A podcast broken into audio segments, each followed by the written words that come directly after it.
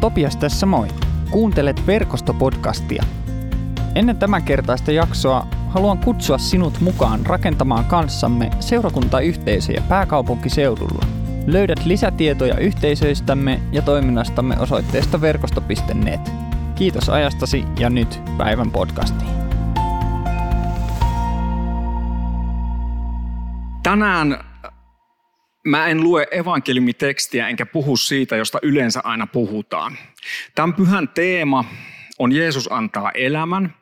Ja, ja sä voit lukea raamatusta kertomuksen, joka olisi tämän pyhän evankeliumiteksti. Se kertoo Lasarus, Lasarus-nimisestä Jeesuksen ystävästä, joka oli kuollut. Siellä on yksi, yksi kauneimpia tota, raamatun jakeita. Niitä on paljon kauniita raamatun jakeita, mutta se on hyvin lyhyt. Siinä sanotaan, että Jeesus itki. Ja, ja tota, Jeesus oli koskettunut siitä, että hänen ystävä oli kuollut ja hän herätti hänet henkiin. Hän herätti hänet, antoi hänelle elämän. Mutta tänään mä haluan puhua toisesta, evankeli- tai toisesta raamatun kohdasta ja se on toisessa korintilaiskirjeessä. Se on tämän pyhän sellainen eh, kirjeteksti, eli se on Paavalin kirje Korintin seurakunnalle, jossa hän sitten puhuu tällaisesta aarteista saviastioissa. Ja tuonne screenille tulee meille tekstiä ja katsotaan sitten, että mitä, mitä siitä yhdessä voimme pohtia. Tämä aarre on meillä saviastioissa, jotta tuon valtavan voiman nähtäisin olevan peräisin Jumalasta eikä meistä. Meidän tilanteemme on kaikin puolin vaikea, mutta ei toivoton. Olemme epävarmoja, mutta emme neuvottomia. Vainottuja, mutta emme hylättyjä. Lyötyjä, mutta emme tuhottuja. Meillä on aina Jeesuksen kuolema ruumiissamme, jotta siinä näkyisi myös hänen elämänsä. Vaikka elämme, meidät annetaan Jeesuksen vuoksi yhä uudestaan kuoleman kitaan. Meidän kuolevaisessa ruumiissamme Jeesuksen elämä tulee näkyviin. Meissä tekee työtään kuolema, teissä elämä. Kirjoituksissa sanotaan, puhun, koska uskon. Meillä on tämä sama uskon henki ja niinpä mekin puhumme, koska uskomme. Tiedämme, että hän, joka herätti kuolleista Herran Jeesuksen, herättää myös meidät ja ottaa meidät luokseen yhdessä teidän kanssanne. Näin Paavali kirjoitti Korintin seurakunnalle hän oli hyvin hankalassa elämäntilanteessa kirjoittaessaan tuota kirjettä hän puhuu tällaisesta, kuinka hänen elämänsä ikään kuin riisutaan ja, ja se hänen elämänsä saviastia, johon hän omaa elämänsä viittasi, niin se on niin kuin murtunut ja, ja, ja murtumassa ja hajoamassa. Mä sanoin jo tuossa äsken, että sä oot äärettömän kallis arvoinen, Jumala ainutlaatuinen mestariteos. Sut on luotu Jumalan kuvaksi. Sä kannat Jumalan elämää itsessäsi ja, ja Jumala on, katsoo sua tosi lempeästi ja rakastain.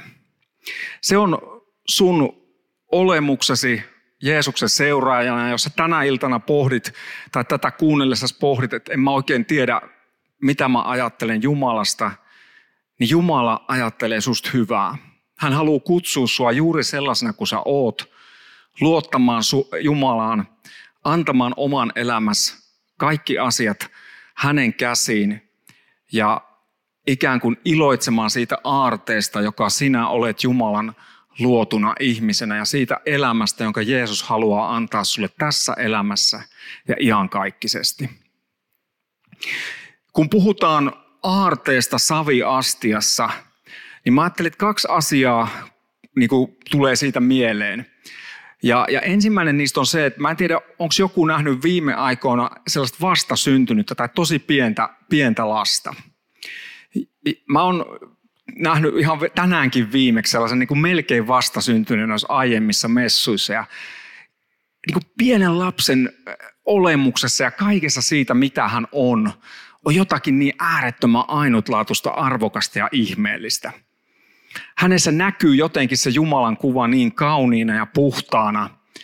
Sitten on kaunis katso, äärettömän arvokas aare, jota niin kuin usein vanhemmat, kat, tuoreet vanhemmat, ne, niin kuin, niin se näkee heidän kasvoistaan, kun he katsoo sitä aarretta. Ja siihen on helppo liittyä.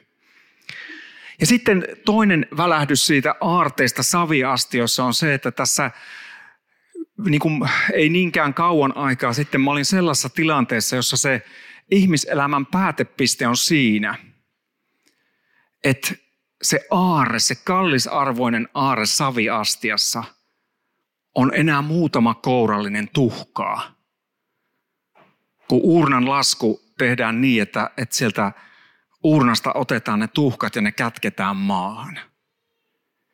Ja siinä jotenkin tulee se, se hurja kontrasti siitä, että aivan äärettömän kallisarvoinen ihmiselämä, joka lopulta on sitten vaan muutama kourallinen tuhkaa. Ellei sitten Jumalan maailmassa ole jotakin vielä, joka kestää yli sen kuoleman rajan. Jeesus antaa elämän. Mutta tänään mä haluan katsoa sitä elämää, missä me eletään vielä tässä hetkessä.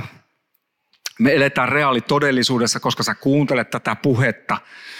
Se tarkoittaa, että sulla on elämää elettävänä tähän hetkeen sä tuut juuri niiden asioiden, niiden niin kuin hyvien ja haastavien tai, ja, tai, tai iloisten ja surullisten ja kaiken sen välillä olevan asioiden kanssa. Niiden asioiden, toivottavasti jokaisella meillä on niitä, joista me ollaan, että mä oon kiitollinen, että mulla on tällaisia asioita. Mutta sitten kaikilla meillä on niitä, joita mä sanottaisiin, että tätä mä en todellakaan olisi tarvinnut elämässä. Mä en toivoisi, että tämä elämä, tässä tämä elämäntilanne olisi toisin. Ja äh, kun Paavali kirjoittaa meille tai puhuu meille aarteista saviastioissa, niin yllätys, yllätys, mä, mä otin saviastioita mukaan. Jos sä näet tänne, niin näähän ei ole siis saviastioita. Nämä on jotain näköjään Hammerplast, varmaan ruotsalaista valmistetta. Nämä on siis muoviastioita. Mutta täällä ensimmäisen alla on tällainen saviastia. Otetaan tuosta Timo, katsotaan, osaat, osaatko pelata koripalloa, osaatko kiinni? No niin, kato, ensimmäinen one down two to go. Tota, täällä, täällä, oho, tuolla, täällä saviastiassa, täällä on aarre. Mutta näkeekö kukaan aarretta? Näkyykö täältä mitään aarretta? Ei näy, mutta jengi tietysti jo arvaa, kun mulla on sytkäri kädessä, että siellä on joku sellainen aarre. Katsotaan, kuinka tässä käy. Suurta pyrotekniikkaa verkostolla. No niin. Tässä on yhdenlainen kuva ihmisen elämästä. Tämä on tällainen äh, saviruukku, näin mulle myyjä sanoi, vakuutti. Se on äh, uniikki sille, että siinä näkyy tällaisia erilaisia värejä. Jokainen ihmisen elämä on erilainen ja, ja tota, ainutlaatuinen, arvokas itsessänsä. Ja tämä on täysin ehjä. Tässä ei tämä on ihan ehjä tämä, tämä arkku tai saviruukku, mikä tämä nyt onkin. Ja ja mä ajattelin, että toisinaan meidän ihmisten elämä on sitä, että meidän niin elämä keskittyy siihen, että kuinka mä saisin mun elämäni näyttämään ehjältä. Et, et kaikki se, mitä mulla on sisällä, niin mä teen kaikkeni, tai niin kuin tsemppaa ja psyykkaa, että, että muut ei näkisi, miten mulla oikeasti menee. Ja ainakaan tämmöinen some-aika ja muu, niin se ei ole välttämättä helpottanut tätä, tai on tainnut päinvastoin vaan vaikeuttaa sitä harvoin näkee niitä somepostauksia, että kaikki on päin sitä itseänsä. On niitäkin. Siinäkin tietysti kannattaa, älä nyt mene postaamaan, jos on kaikki pielessä. Se mä en, se, tämä ei niin kuin sellainen rohkaisu sinänsä. Pitää olla viisas siinäkin. Mutta asia, ystävät hyvät, on niin, että meillä on luontainen taipumus, koska me kannetaan sellaista häpeän niin kuin DNAta elämässämme, joka menee sinne jonnekin historia alkuhämärään, kun, kun elämä on ruvennut menemään ihmisrodulla pieleen, niin me ikään kuin piiloudutaan ja me halutaan peittää se, että jos mulla on joku elämässä pielessä, niin mä kuitenkin haluaisin esittää, että mulla on kaikki hyvin. Ja, ja silloin mä sanoisin, että, että se aare on vähän kateissa. Se on sinänsä siellä. Sä kannat Jumalan kuvaa sitä elämää Jeesuksessa, mutta ei sitä kukaan näe. Se on tuolla sisällä, mutta jos, jos mä käytän elämäni ja aikani siihen, että mä niin vaan luon sen kulissin ja pidän sitä yllä kaikin keinoin, niin A, on aika vaikea itse hengittää, ja B, se jotenkin, niin kuin se aare, mä en edes pääse niin kuin kosketuksiin, en itseni enkä, enkä toisten ihmisten kanssa. Ja, ja, ja joskus me ollaan tällaisissa elämäntilanteissa, ei vaan kerta kaikkiaan pysty eikä jaksa olla läpinäkyvä tai, tai avoin. Ja älä syyllisty yhtään enempää, jos siltä tuntuu tänään. Ja siksi myös juurikin pienryhmät, mistä äsken mainitsin. tällainen messu, jossa meitä on paljon koolla, niin tämä on, tämä on loistava juttu. Mä uskon, että tämä on Jumalan juttu. Mutta on tosi tärkeää, että olisi ihmisiä elämässä, joiden kanssa voi jakaa elämäänsä. Sillä täällä mulla on tämä seuraava ruukku. Ja, ja toisinaan elämä näyttää enemmän tältä. Tässä on, tässä on sama ruukku tai samanlainen ruukku. Nämä on kaikki yksilöllisiä ruukkuja. Mutta tämä on mennyt ihan tuhannen päreiksi. Sielläkin on aare sisällä. Katsotaan, saanko mä sen tuolta vähän kaivettua. Sinnekin laitetaan tulta. Mutta elämä usein ei ole ehjää. On, on niin vaan tällaisia siruja, jotka on, on niin miten sattuu, ne on hajallaan. Ei siitä oikein enää ruukkua näe. Ja, ja tämän tämän käsittelykin on peräti vaikeaa ja melkein vaarallista. Ne on teräviä reunoja. Toisia ihmisiä on vaikea lähestyä, kun, kun on, on jotenkin vaan, vaan niin kuin teräviä kulmia ja kaaosta. Ja jos tässä oli vähän se aare kateissa, niin tällaisessa elämäntilanteessa se aare on vähän niin kuin kaauksessa. Ja toisinaan me löydetään itsemme tällaisesta tilanteesta – Mulla yksi mun elämäni tällaisia aarrekaauksessa tilanteita, siitä on vajaa kymmenen vuotta, kun mä olin tota, tehnyt jälleen kerran aivan liikaa töitä ja, ja oli ollut kauhea kiire ja, ja varmaan hyviäkin asioita, ja, mutta, mutta sitten mä niin kun löysin itseni, tai olihan mä sinne mennyt, kyllä mä tajusin, että mä olin mennyt sinne. Mä olin, mä olin psykiatrin tota, vastaanotolla ja hänen, hänen siinä kuultavana ja, ja hän sanoi, että kyllä se, kyllä se nyt sillä lailla on, että ei toi sun meno niin kuin ihan hirveän vahvaa ole. Ja, ja tota, tietysti oli ollut jo pitkä, pitkä aika, että ei ollut oikein nukkunut öisin. Ja siksi mä olin mennyt sinne, kun mä rupesin tajumaan, että ei tässä nyt ihan hirveän hyvin mene. Ja, ja sitten hän niin kuin sanoi, että kyllä se silleen on, että hän, hän mulle sellaisen niin kuin Kelan B-lausunnon kirjoittaisi joka tarkoittaa sitä, että, että saat yhteiskunnan tukemaa terapiaa, selvittää niitä, niitä palasia ja siruja, että miten sä voisit saada elämääsi jotenkin jälleen kuosiin. Ja mä olin hirveän hyvilläni siitä, koska mä tiesin, että mä, mä en enää tästä pääse itse. Niin tästä ei nyt enää ratkea niin kuin sillä mun tsemppaamisella ja yrittämisellä. Ja, ja tota, sitten se määräsi unilääkkeitä ja mä muistan sen, sen mä muistan vielä, kun mä sitten tota, sitten sain ne lääkkeet ja sitten söin sen niin kuin ensimmäisen kerran ja sitten mä heräsin. Sitten mä että ai niin, tältä tuntuu kun nukkuu. Että menee nukkumaan ja sitten menee jo, ainakin jonkun aikaa ennen kuin herää. Siis olo oli hirveän pöhnänen, ei mitenkään silleen, että onpas niinku ihan hirveän virkeä ja onpas ollut ihanat unet, ei. Mutta oli se tunne, että mä oon niinku ollut pois niin kuin sästä, niin kuin mä oon nukahtanut ja mä en tiedä mitä, sitten mä herään. Et siihen tilanteeseen se oli aivan niin kuin, että wow, että näinkin voi elää. Ja ystävät, hyvät, tällaisista tilanteista me löydetään toisinaan itteemme.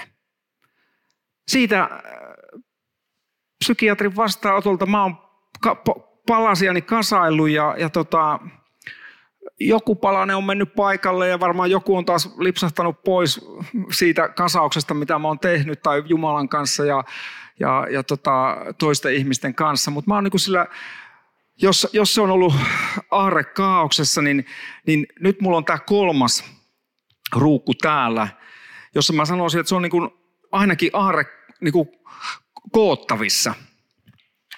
Tässä on tässä on joku semmoinen kuva, mihin mä että me, me kaikki niin kuin toivottavasti voidaan jotenkin samaistua. Että elämässä tulee niitä aikoja, kun se menee se meidän elämämme ruukku rikki, elämämme saviastia, ja kuitenkin sitä voi ruveta kasaamaan. On mahdollista, kun uskaltautuu sille paikalle ja sanoo, että tämä on mun reaali todellisuus. Tätä mulle ihan oikeasti kuuluu. Ei niin, että esittää, että kaikki on hyvin, ei ole mitään ongelmia, ei ole mitään haasteita. Tajuu, että elämä on aika lailla kaauksessa. Ja sitten ajattelee, että Jumalan hyvyys ja rakkaus on suurempaa kuin kaikki mun rikkinäisyys. Kaikki ne asiat, mitkä on mua rikkonut, ehkä mun tahtomattani, mun omat huonot valinnat, kaikki ne asiat, ne on hyvin monenlaisia. Ne asiat, jotka sitoo mua, erilaiset riippuvuudet, erilaiset laiminlyönnit, luonteen piirteet, kaikki se, minkä mä tiedän, että ei tämä ole ihan kondiksessa. Ja sitten nekin, mitä mä en edes itse tajun, niin sanotut sokeet pisteet, joita mä en edes itse taju. Ja kaikkien niiden keskellä Jumala rakkaudessa on sitoutunut, että hän haluaa auttaa ja ruveta laittaa niitä kuntoon. Tein tätä, tai mä tein näitä ruukkuja tuossa viime viikolla, kun mä päätin, että tästä mä puhun. Ja mä tajusin, että tämä on aika vaarallista puuhaa. Sitten jos tuut tänne ehtoolliseen, niin sä voit nähdä, että tässä keskimmäisessä ruukussa siinä on ihan oikeaa verta. Ja, ja se on, se on tuosta pitkäsen vasemmasta nimettömästä. Mulla on tosi niin haavakin todisteena vielä. Mä reteesti menin pihalle ja iski sen ruukun rikki ja vähän lisää ja sitten mä rupesin niitä nostelemaan kauhealla vauhdilla ja totesin, että no niin, ensin, siinä meni saman tien, huomasin, että mistä toi punainen ja vähän kirpas ja katsoin, että jaahas se veri lensi sinne ja, ja tota, kun me suostutaan siihen Jumalan työhön lähteä kasaamaan meidän elämämme kaaosta ja, ja tota, niitä kipupisteitä, niin se ei aina ole helppoa. Mutta se on parasta. Koska silloin kun me eletään reaalitodellisuudessa, tunnustetaan, tunnistetaan, tiedostetaan ne asiat, mitkä on mennyt rikki, niin silloin niitä voi lähteä kasaamaan.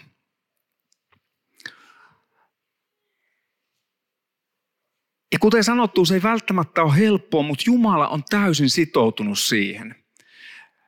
Mä en tiedä, tietääkö kukaan tällaista japanilaista taiteen lajia nimeltä kintsugi. En tiedä, miten se pitäisi lausua, mutta näin mä sen sieltä luin. Mä, mä oon tiennyt sen tosi pitkään ja sitten jotenkin tällä viikolla kolahti, että tämähän on ihan kintsugi juttu. Kintsugi on, on japanilainen äh, taiteen laji, jossa jokin rikki mennyt esine, siis yleensä niin kuin, se voi olla lasiakin, mutta yleensä niin kuin posliini tai saviesine, se korjataan kultaliimalla. Siinä käytetään aktuaalista kultaa. Ja nyt, nyt se niin kuin mun, mun puuliimalla tekemät fiksit, niin jos tutte, niin se ei, se ei ihan niin kuin ole niin kuin sitä kintsugia. Mutta, mutta periaate on sama. Eli, eli mä oon niin laittanut ja sitten mä oon laittaa nämä loputkin palaset ja, ja näin edespäin. Ja, ja siinä kintsuki-taiteessa se esine, joka on mennyt rikki, niin siitä tulee arvokkaampi, kun se on korjattu, mitä se oli alun perin. Ja siihen on useampi syy. Yksi syy on se, että se on ihan vaan senkin takia arvokkaampi, koska siinä on aitoa kultaa. Jokainen tietää, että kulta on aika lailla kallista. Mitä enemmän säröjä, sitä enemmän kultaa siihen upotetaan. Hinta rupeaa niin kuin vähän nousemaan. Toisekseen sanotaan, että se on, se on ainutlaatuinen, koska se, se kintsugi-mestari on tehnyt sen monen monen työtunnin kautta. Se on käyttänyt, se on hionut näitä reunoja, se on laittanut sen sitä kultaa ja sitten se on yhdistänyt kaikki ne palaset. Ja se on aivan ainutlaatuinen taide. Se ei ole mikään perusteemakuppi, ystävät hyvät. Se on kintsugi-kuppi. Et jos aamukahvia haluaa niin oikeasti juoda, niin hankkikaa kintsugia. Mä katsoin, ne maksaa ihan sikana. Ja sitten kolmanneksi, se kintsugi on, se on ainutlaatuisen kaunista, koska ne sanoo, että, että ne uurteet, mulla ei valitettavasti ole kuvaa, googlatkaa kintsugi, siellä kulkee kultaisia uurteita sen, sen astian keskellä, koska se kulta sitoo ne rikki menneet palaset yhteen. Ja näin jostakin, joka näytti aivan siltä, että sillä ei ole enää mitään arvoa, se oli palaa tällaisia siruja, niin siitä tuleekin jotakin aivan ainutlaatuista ja arvokasta. Ja mä ajattelen, että, että Jumala on itse asiassa aivan tällainen kintsuki-mestari. Ja nyt ei mitään niin itäisen uskonnon ja muun filosofian vibeseja, älkää säikähtäkö. Vaan mä ajattelen, että meidän uskomme ytimessä on kertomus Jumalan pojasta, Jumalasta itsestään, joka tuli yhdeksi meistä. Kohta me tunnustetaan meidän kristillinen uskomme, jossa me kerrotaan se, että jälleen kerran liitytään kirkon ikiaikaiseen tarinaan siitä, uskoon siitä, mihin me uskomme. Syntyi neitsyt Mariasta, kärsi Pontius Pilatuksen aikana. Ja Jeesuksen elämä oli jotakin tällaista, joka lyötiin täysin säpäleiksi. Hän tuli yhdeksi meistä, ei pelkästään elänyt ihmisenä, vaan hän tuli ja, ja hänen elämänsä lyötiin rikki. Rakkaudesta Jumala suostui ristille, halusi antaa oman elämänsä, mutta kolmantena päivänä, kun Jumalan voima, Jumalan rakkaus, joka on kaikkea vahvempi, herätti Jeesuksen kuolleista. Jumala antaa elämän. Hän antoi elämän Jeesukselle, joka oli kuollut. Samalla meillä on esimerkki siitä, mitä meidän elämällemme tapahtuu kerran iankaikkisuudessa ja mihin Jumala on sitoutunut tässä hetkessä sun elämässä kanssa. Sun elämässä on säröjä, niin kuin mä sanoin, ne on osa meidän omia huonoja valintoja. Osa on sellaisia, joilla, joilla me ei mitenkään vaikutettu niihin. Ja jolle, jostakin meistä voi tuntua siltä, että et, et Jumala, sä oot tosi epäreilu. Sä oot, se, mitä mä oon saanut elämässä, niin se ei ole mitenkään reilua. Ja Raamattu on täynnä ihmisiä, jotka kokee niin. Psalmit puhuu hyvin usein siitä, kuinka, kuinka psalmien kirjoittaja rukoilee, että Jumala, kuinka kauan? Kuinka kauan mun elämä näyttää tältä, että se on vaan, se on vaan palaa tämmöisiä rikki menneitä unelmia, rikottuja haaveita, pettymyksiä toinen toisensa perään. Ja mulle ei ole sulle vastausta, milloin ja miten Jumala sun elämäsi rikki menneitä palasia rupeaa korjaamaan, muuta kuin että hän haluaa korjata niitä juuri nyt ja jokaisena sun elämäsi päivänä. Ihan pikkusen kerrallaan, se ei usein tapahdu niin kuin yön yli ja sormia napsauttamalla. Mutta Jumala on sitoutunut siihen, että hän pikkuhiljaa hioo niitä särmiä pois, ottaa sitä kultaa, joka yhdellä tavalla voisi sanoa, että se on, niin kuin me, me uskomme, että, että Jeesuksen veri pesee meidät puhtaaksi. Myös hän, Jeesuksen veri parantaa, Jeesuksen veri antaa uuden elämän. Se kultaliima, jota Kinchukin mestari käyttää, niin on, on Jumalan pojan veri, jota hän haluaa käyttää sun ja mun elämän eheyttämiseen ja kuntoon laittamiseen. Mä luin tuossa vähän aikaa sitten sellaista 1300-luvulla elänyttä kristillistä mystikkoa Juliana Noritsilaista. Hän eli mustan surman aikaa, joka on niin kuin sanottu, että se on yksi maailman, tai niin kuin Euroopan hankalimpia aikoja elää. Me ollaan tosi monien vaikeuksien keskellä, monien meidän omassa elämässä. Me tiedetään, että Euroopassa on sota, mulla on tultu just pandemiasta. Mutta maailma on sellainen paikka, joka on rikkinäinen paikka. Juliana Noritsilainen eli niin kuin sanottuna yhdellä vaikeimmista vuosisadoista Euroopassa. Noin puolet Euroopan väestöstä kuoli mustaan surmaan ja hän itse sairastui tosi vakavasti siihen. Monet läheiset kuoli. Ja hänen kuuluisin lause siitä hänen, hänen kirjastaan, ää, tota, Jumalan rakkauden ilmestys on kirjan nimi, niin, niin se kuuluisin lause menee jokseenkin näin suomennettuna. Kaikki kääntyy hyväksi, kaikki kääntyy hyväksi ja kaikenlaiset asiat kääntyvät hyväksi. Ja tänä iltana mä haluaisin kutsua sua, että mitä ikinä sun elämän astialle kuuluukaan, niin jätä se Jumalan käsiin. Ota ikään kuin sellainen asento elämässä, että sä ajattelet, että Jumala on se kintsuki mestari, joka pitää koko sun elämää hänen kämmenissään, käsissään. Ajattele niin, että Jumala on se rakkaus, joka on ympäröinyt sua, on antanut sulle elämän, on luonut sut, pitää sun elämää yllä ja on sitoutunut suhun, haluaa tässä ja nyt laittaa sun elämän palasia kuntoon. Ja Juliana Noritsilaisen ajatus siitä, että kaikki asiat kääntyy hyväksi, ei ole sinänsä toiveajattelua. UT 2020, mitä me usein täällä luetaan, niin vaikkapa roomalaiskirjan 8.28 sanoo näin, Jumala muuttaa kaiken hyväksi. Jumala on erikoistunut siihen, että ottaa jotakin täysin rikkinäistä, epätoivoisen näköistä. Niin kuin Paavali sanoi, että hänen elämänsä oli kaikin puolin vaikea, mutta hän ei ole toivoton. Hän on epävarma, mutta ei neuvoton. Hän on lyöty, mutta ei hän ole tuhottu.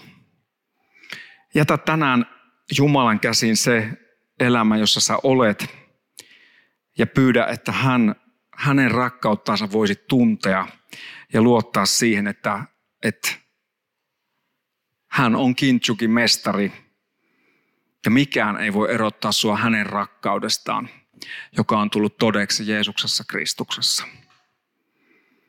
Kun näin jäädään Jumalan käsiin, niin meidän elämämme voi olla sellainen astia koottavissa, astia katsottavissa, josta aarre näkyy. Josta toisetkin ihmiset voi saada ikään kuin välähdyksen siitä, että Jumala on läsnä tässä maailmassa, tekee työtä ja, ja laittaa meidän elämämme pala kerrallaan kuntoon ja, ja kerran perillä se kaikki on kunnossa. Käydään ihan kohta rukoukseen ja, ja sitten mä haluan sanoa vielä sellaista asiasta. Tänään meillä on ehtoollinen, siellä me jälleen saadaan ottaa vastaan Kristuksen ruumis ja veri niin kuin, äh, ikään kuin vakuutuksena siitä, että minun, sinun, jokaisen meidän elämämme on kätketty sinne Jumalan rakkauden hoitoon. Oletpa kirkon jäsen tai et, olet lämpimästi tervetullut. Noudatamme niin sanottua vieraanvaraisuuskäytäntöä. Jokainen olette tervetulleita tuohon ehtoollispöytään. Sen lisäksi tänään käytetään sellaista vanhan kirkon tapaa, joka, joka perustuu raamatun ohjeeseen öljyllä voitelusta.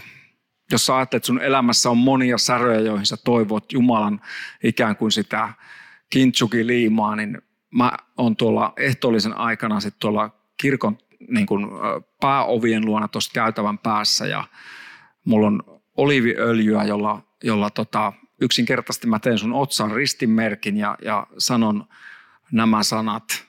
Herramme Jeesuksen Kristuksen armo, Jumalan rakkaus ja pyhän hengen osallisuus olkoon sinun kanssa.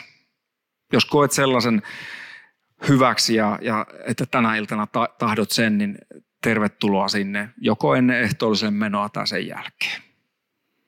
Mutta näin jäädään Jumalan parantaviin ja hoitaviin käsiin ja, ja rukoillaan yhdessä. Rakastava Jumala, kiitos, että sinä olet. Kiitos, että sinä annat elämän.